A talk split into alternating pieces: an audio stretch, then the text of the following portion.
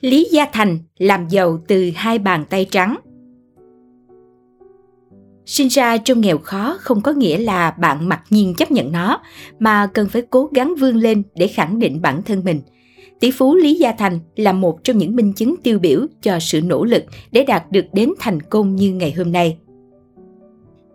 Vượt qua khó khăn và bắt đầu từ những thứ nhỏ nhất. Nếu như nhiều tỷ phú hàng đầu thế giới hiện nay khi khởi nghiệp ít nhiều có sự giúp đỡ từ gia đình.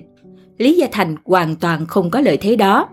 Sinh ra tại một mảnh đất màu mỡ cho thực dân phương Tây sâu xé vào thời kỳ chiến tranh, lớn lên trong loạn lạc, chứng kiến những mảnh đời cơ cực từ nhỏ, Lý Gia Thành đã sớm nhận thức được hoàn cảnh của mình. Gia đình Lý Gia Thành chỉ đơn thuần là gia đình có một viên giáo nghèo, không có tiếng nói hay lợi thế gì hơn trong xã hội và cơ hội đi học của ông cũng bị cản trở bởi địa vị gia đình thấp kém – ngay cả khi đi đến vùng đất hứa để tìm kiếm sự bình yên, thì sự ổn định và yên bình đó cũng không kéo dài được bao lâu. Thiệt thòi hơn nhiều người sinh cùng thời, nhưng lý gia thành đã từng bước từng bước tiến đến thành công. Lý gia thành gần như bắt đầu mọi thứ từ con số không.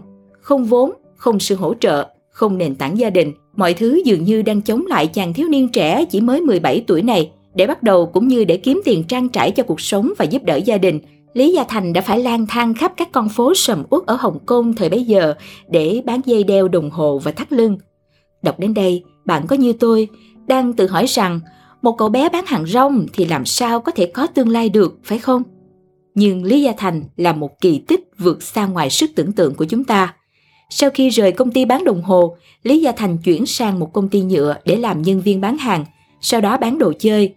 Chẳng bao lâu sau đó, Lý Gia Thành đã trở thành một giám đốc phụ trách mảng kinh doanh của công ty khi mới chỉ 20 tuổi.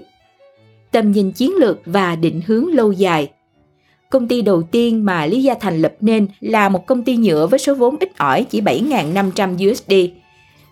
Vì sao lại là công ty nhựa mà không phải là một lĩnh vực kinh doanh khác? Giống như nhiều doanh nhân cùng thời khác, Lý Gia Thành sớm nhận định được những biến động về kinh tế có tác động đến toàn bộ Hồng Kông khi mà ngành công nghiệp sản xuất hàng tiêu dùng đang phát triển mạnh mẽ, đặc biệt là đồ nhựa. Theo chàng thanh niên trẻ họ Lý, nhu cầu về đồ gia dụng rẻ, bền, đẹp của người dân Trung Quốc và Hồng Kông sẽ tăng cao sau chiến tranh và nhựa chính là sự lựa chọn số một để làm nên những đồ dùng đó. Và thế là vào năm 1950, khi chưa đầy 22 tuổi, Lý Gia Thành đã thành lập công ty sản xuất đồ nhựa, lấy tên là Trường Giang. Tuy nhiên, có một điều mà Lý Gia Thành không thể ngờ tới là lệnh cấm vận của Liên Hợp Quốc dành cho Trung Quốc, thị trường có kim ngạch thương mại lớn nhất của Hồng Kông.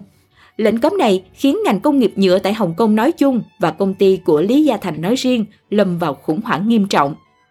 Nguồn cung nguyên liệu không ổn định, đầu ra không được đảm bảo.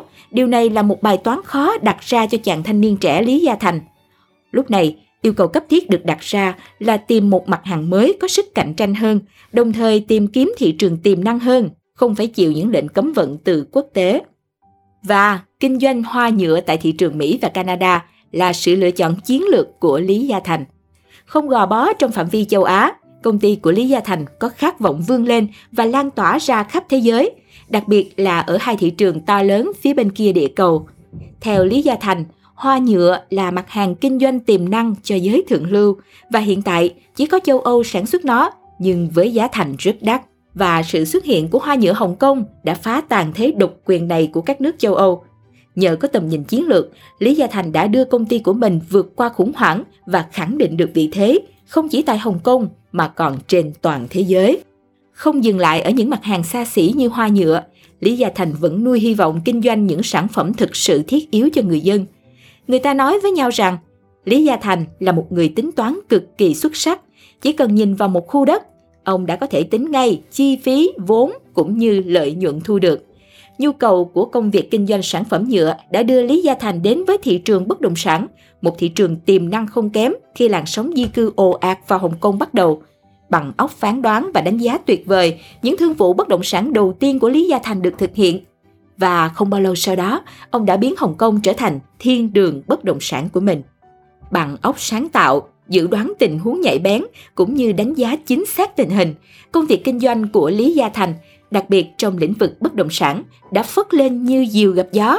Đó là bước đệm để Lý Gia Thành có thể mở rộng kinh doanh sang nhiều lĩnh vực khác, bao gồm năng lượng, hàng tiêu dùng, truyền hình và dầu khí.